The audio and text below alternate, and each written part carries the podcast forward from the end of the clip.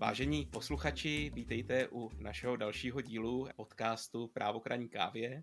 Po dlouhé produkční pauze se hlásíme opět ze studia a dnešním hostem je Monika Mašková, což je partnerka advokátní kanceláře PRK Partners a odbornice na Life Sciences. Moniko, vítej, ahoj. Ahoj Martine, já moc děkuji za pozvání a zdravím všechny naše posluchače. A my se dneska budeme bavit o novele zákona o veřejném zdravotním pojištění, která je z září. Já vím, že ty jsi to hodně očekávala, hodně jsi to vyhlížela. A tahle novela přinesla některé dlouho očekávané změny, jak úhrad takzvaných orphan drugs a takzvaných vysoce inovativních léčiv. Je to tak? Je to tak, Martine. Ta novela byla připravovaná poměrně dlouho a pak vlastně situaci před volbami nebylo jasné, jestli se vlastně v tomhle volebním období ještě stihne. Došlo tam k tomu, že Senát tu novelu vrátil zpět do Poslanecké sněmovny s pozměňovacími návrhy a bylo vlastně až do poslední chvíle poměrně nejasné, jestli ta novela tedy projde, respektive v jakém znění nakonec projde. Nakonec si senátní pozměňovací návrhy se uplatnily a tuším 13. nebo 14. září ta novela pak byla schválená Poslaneckou sněmovnou a následně podepsaná prezidentem. A jak si teda říkal, tak byla vyhlížená poměrně dlouho. Jedná se o vlastně takovou asi největší novelu za posledních asi 10 let a přinesla opravdu zásadní změny, právě pokud se to týká těch dvou kategorií léčiv, které si zmínil. Jsou to jednak ty orfany, neboli léky pro vzácná onemocnění. Někdy se jim říká i česky sirotčí léky. Myslím, že ten pojem se ale úplně neobjevuje tak často. Nejčastěji teda vidíme ten pojem léky pro vzácná onemocnění nebo z angličtiny orphan drugs, orfany. A ty druhé, to jsou vysoce inovativní léčivé přípravky, ve zkratce bych jim říkala, jak se jim obecně říká, VILPY. Děkuju.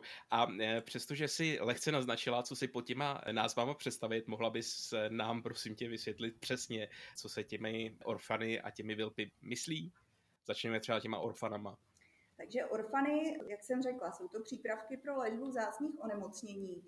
A když se podíváme na to, co jsou to ta vzácná onemocnění, tak vlastně ta definice vychází z evropské legislativy a jako vzácné se označuje onemocnění, které je buď život ohrožující nebo chronicky invalidizující a postihuje velmi málo pacientů. Konkrétně nesmí to být více než 5 pacientů z 10 000 osob v Evropské unii. Takže když bychom si to měli nějak přiblížit, tak třeba z města o 10 000 obyvatelích, jako je třeba Litomyšl nebo Nové Město na Moravě, tak tím onemocněním by trpělo pouhých 5 osob. Ale chtěla bych říct, že ačkoliv vlastně to vypadá, že je to tady nějaký marginální problém, tak vlastně ta vzácná onemocnění obecně se dotýkají poměrně velkého počtu osob. Ono jde o to, že sice jedním tím onemocněním trpí osob málo, ale těch vzácných onemocnění je velmi mnoho a celkově se odhaduje, že na světě trpí různým druhem vzácného onemocnění přibližně 8% obyvatel. A ty odhady třeba pro Českou republiku hovoří o tom, že u nás se ta vzácná onemocnění týkají zhruba 500 000 obyvatel, takže asi 5% populace. No a abych se teda dostal do obrazu, o jakých chorobách se třeba bavíme? Těch chorob je celkově opravdu velmi mnoho. Odhaduje se, že jich je až 8 000 různých těchto onemocnění. Pokud bych měla uvést příklad, tak poměrně známé jsou případy, jako je cystická fibróza nebo spinální svalová atrofie.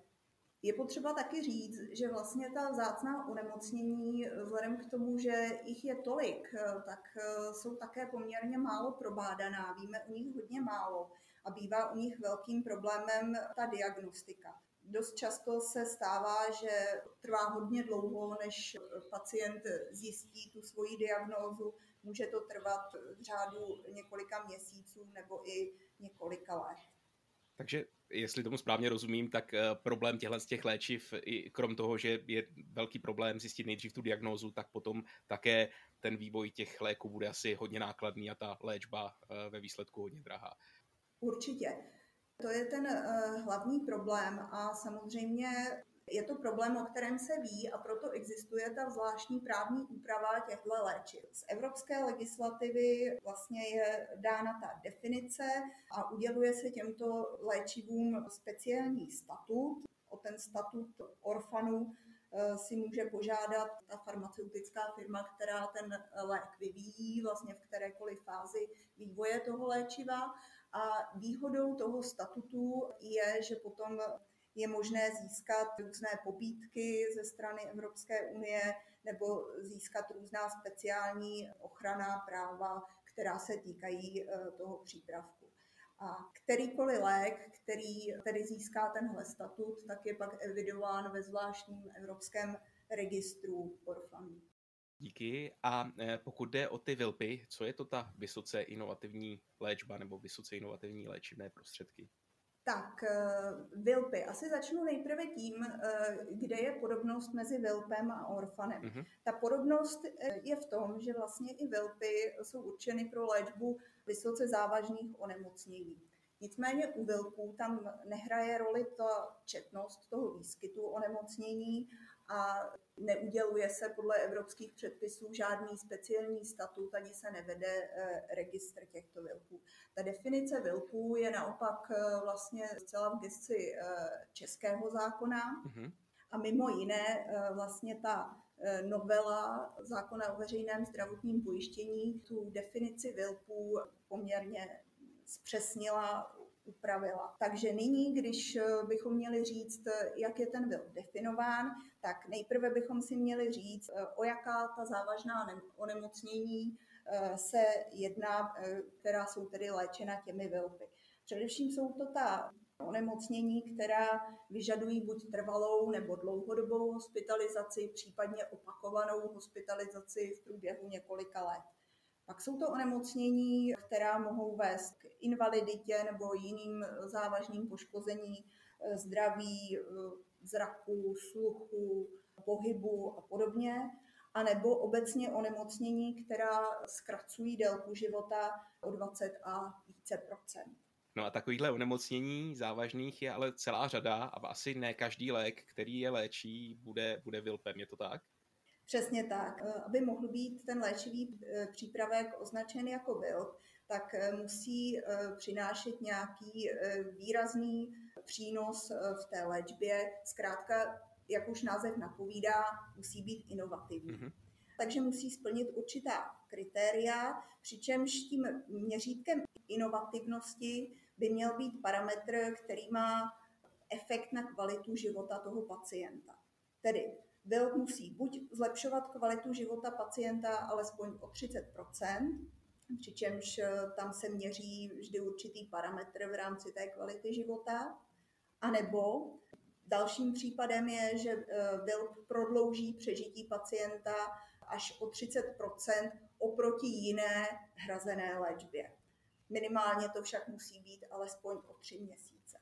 A tahle kritéria, která jsem zmínila, tak vlastně jsou kritérii, která se používají při hodnocení léčiv v klinických studiích a na základě tedy dat z klinických studií musí být prokázáno, že skutečně ten lék tyto parametry splňuje a pak může vlastně být považován za VILP a žádat úhradu v zvláštním režimu, který upravuje úhradu pro tyto přípravky. Jasně. A opět, jestli bych mohl poprosit třeba o nějaký příklad, jestli už známe nějaký VILP v České republice? Určitě známe. Ta úprava VILPů, sice teď se měnila definice, ale jinak ta definice v jiné podobě tady existovala již dříve a již vlastně řada přípravků dostala té definici VILPů a dokonce získala úhradu v režimu toho VILPu. Jedná se například o léčivé přípravky pro léčbu roztroušené sklerózy, nebo poměrně často jsou to léčivé přípravky pro léčbu karcinomů nebo lymfomů. No a tím se asi dostáváme k tomu jádru pudla, a to znamená, jakým způsobem se takováhle léčba těmito buď novými, inovativními nebo velice nákladnými léčivými prostředky hradí. Jak vlastně ten zákon mění ten způsob úhrady, protože pokud se bavím o nějaké chorobě, na kterou je zapotřebí takovýto lék, tak je velká pravděpodobnost, že třeba není schválená jeho úhrada veřejnou zdravotní pojišťovnou, respektive zdravotní pojišťovnou. A jak se tedy můžu domoci té úhrady, pokud takový lék potřebuji? Správně si zmínil, že tyhle léky skutečně málo kdy projdou tím standardním řízením, což je vlastně řízení před Státním ústavem o kontrolu léčiv, kde na základě žádosti držitele o registraci nebo případně zdravotní pojišťovny se stanoví maximální cena a úhrada takového léčiva.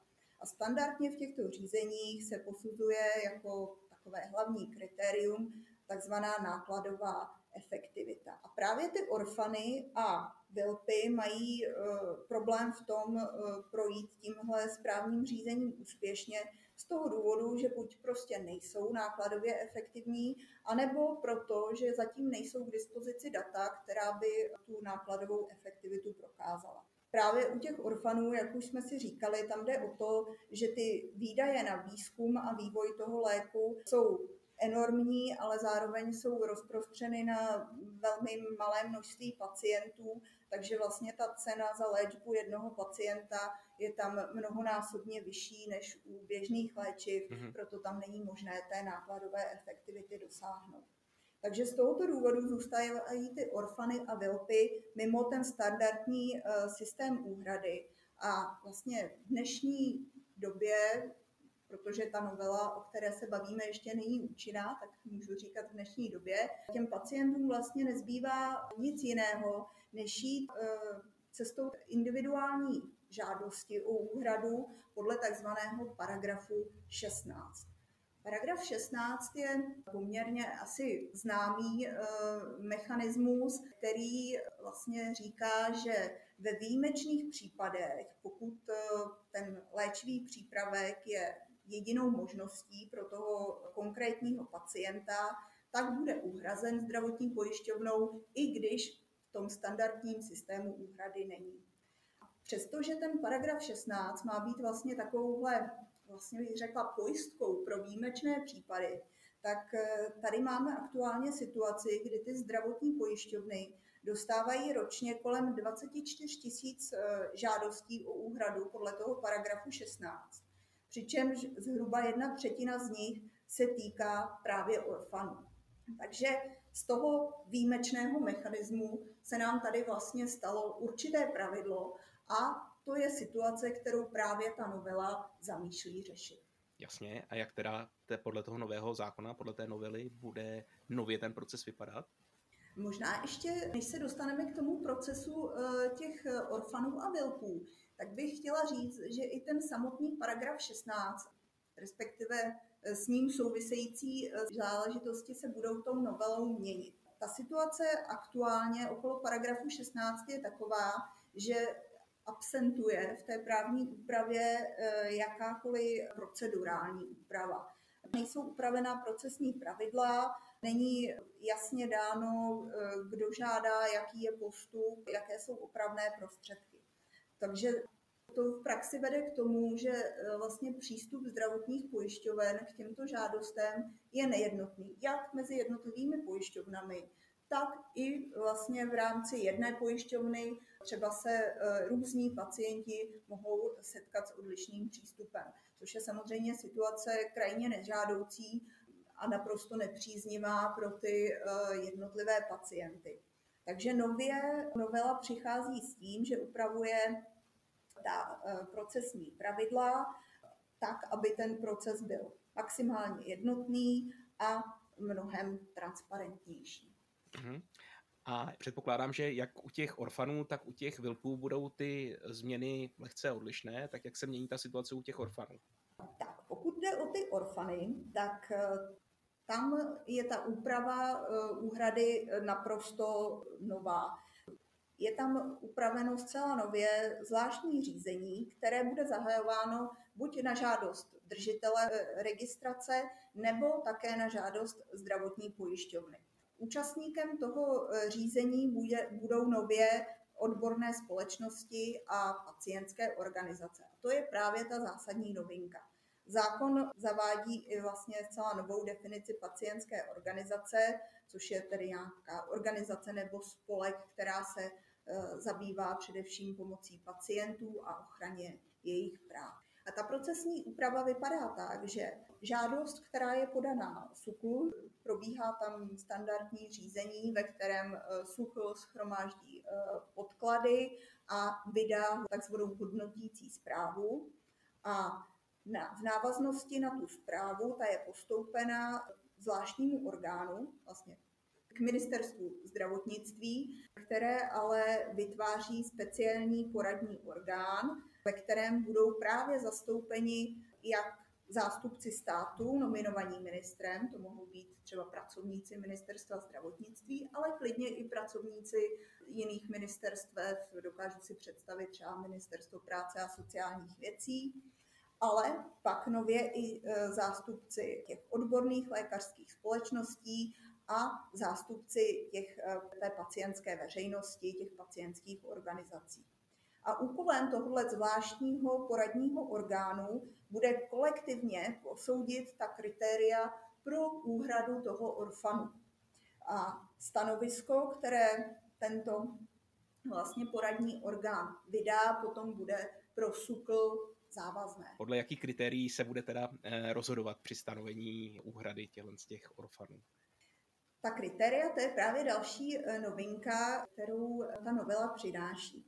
Jak jsme si již říkali, tak u orfanů není možné vycházet z nákladové efektivity. Proto v tom novém řízení sice se bude jako součást žádosti analýza nákladové efektivity předkládat jako náležitost a bude se k ní určitým způsobem přihlížet, ale ty výstupy z téhle analýzy nebudou tím stěžejním kritériem pro to rozhodnutí, jestli úhrada přiznána bude nebo nebude.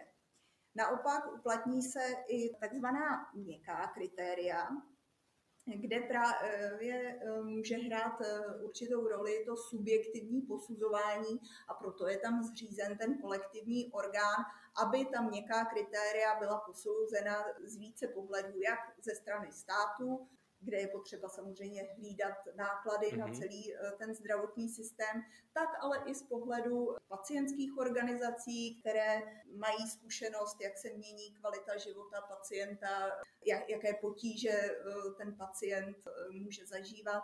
A to je ale taky hodně důležité, ten pohled odborných společností. Protože doporučené postupy odborných společností budou vlastně jedním z těch kritérií, které bude nově hodnoceno. Další tam měkká kritéria jsou třeba prokazatelný přínos pro zlepšení kvality života pacienta nebo celospolečenský význam možnosti vlastně léčby toho onemocnění. A pak jsou tam taky dopady té léčby nejenom na systém zdravotního pojištění, ale nově také vlastně na systém sociálního zabezpečení. A to je opravdu zcela zásadní nové kritérium, které ale dává velký smysl. Protože léčba, která byť může být opravdu nákladná, ale má takový dopad, že dokáže pacienta udržet ekonomicky aktivního, tak samozřejmě se pozitivně projeví v tom vlastně sociálním systému. Pacient, který si udrží své zaměstnání, například nečerpá plný invalidní důchod a naopak vlastně do toho systému svojí aktivitou přispívá, odvádí vlastně odvody na sociální zabezpečení, platí daně a podobně. A teď už mi dává i smysl, proč by, jak jsi zmiňovala, měl být třeba v tom poradním orgánu také reprezentanti Ministerstva práce a sociálních věcí.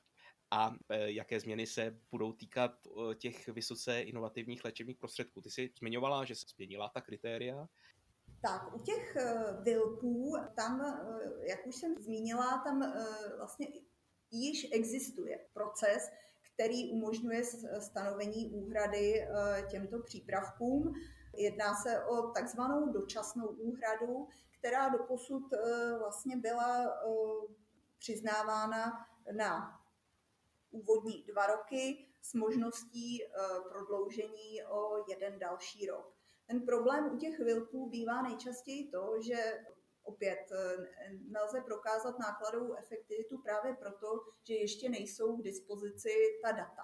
A ten systém té dočasné úhrady vlastně slouží k tomu, aby ten lék mohl být na trhu dostupný pacientům, ale v nějakém dočasném režimu, který slouží tomu, aby se ta data získala a následně bylo možné požádat o tu trvalou úhradu.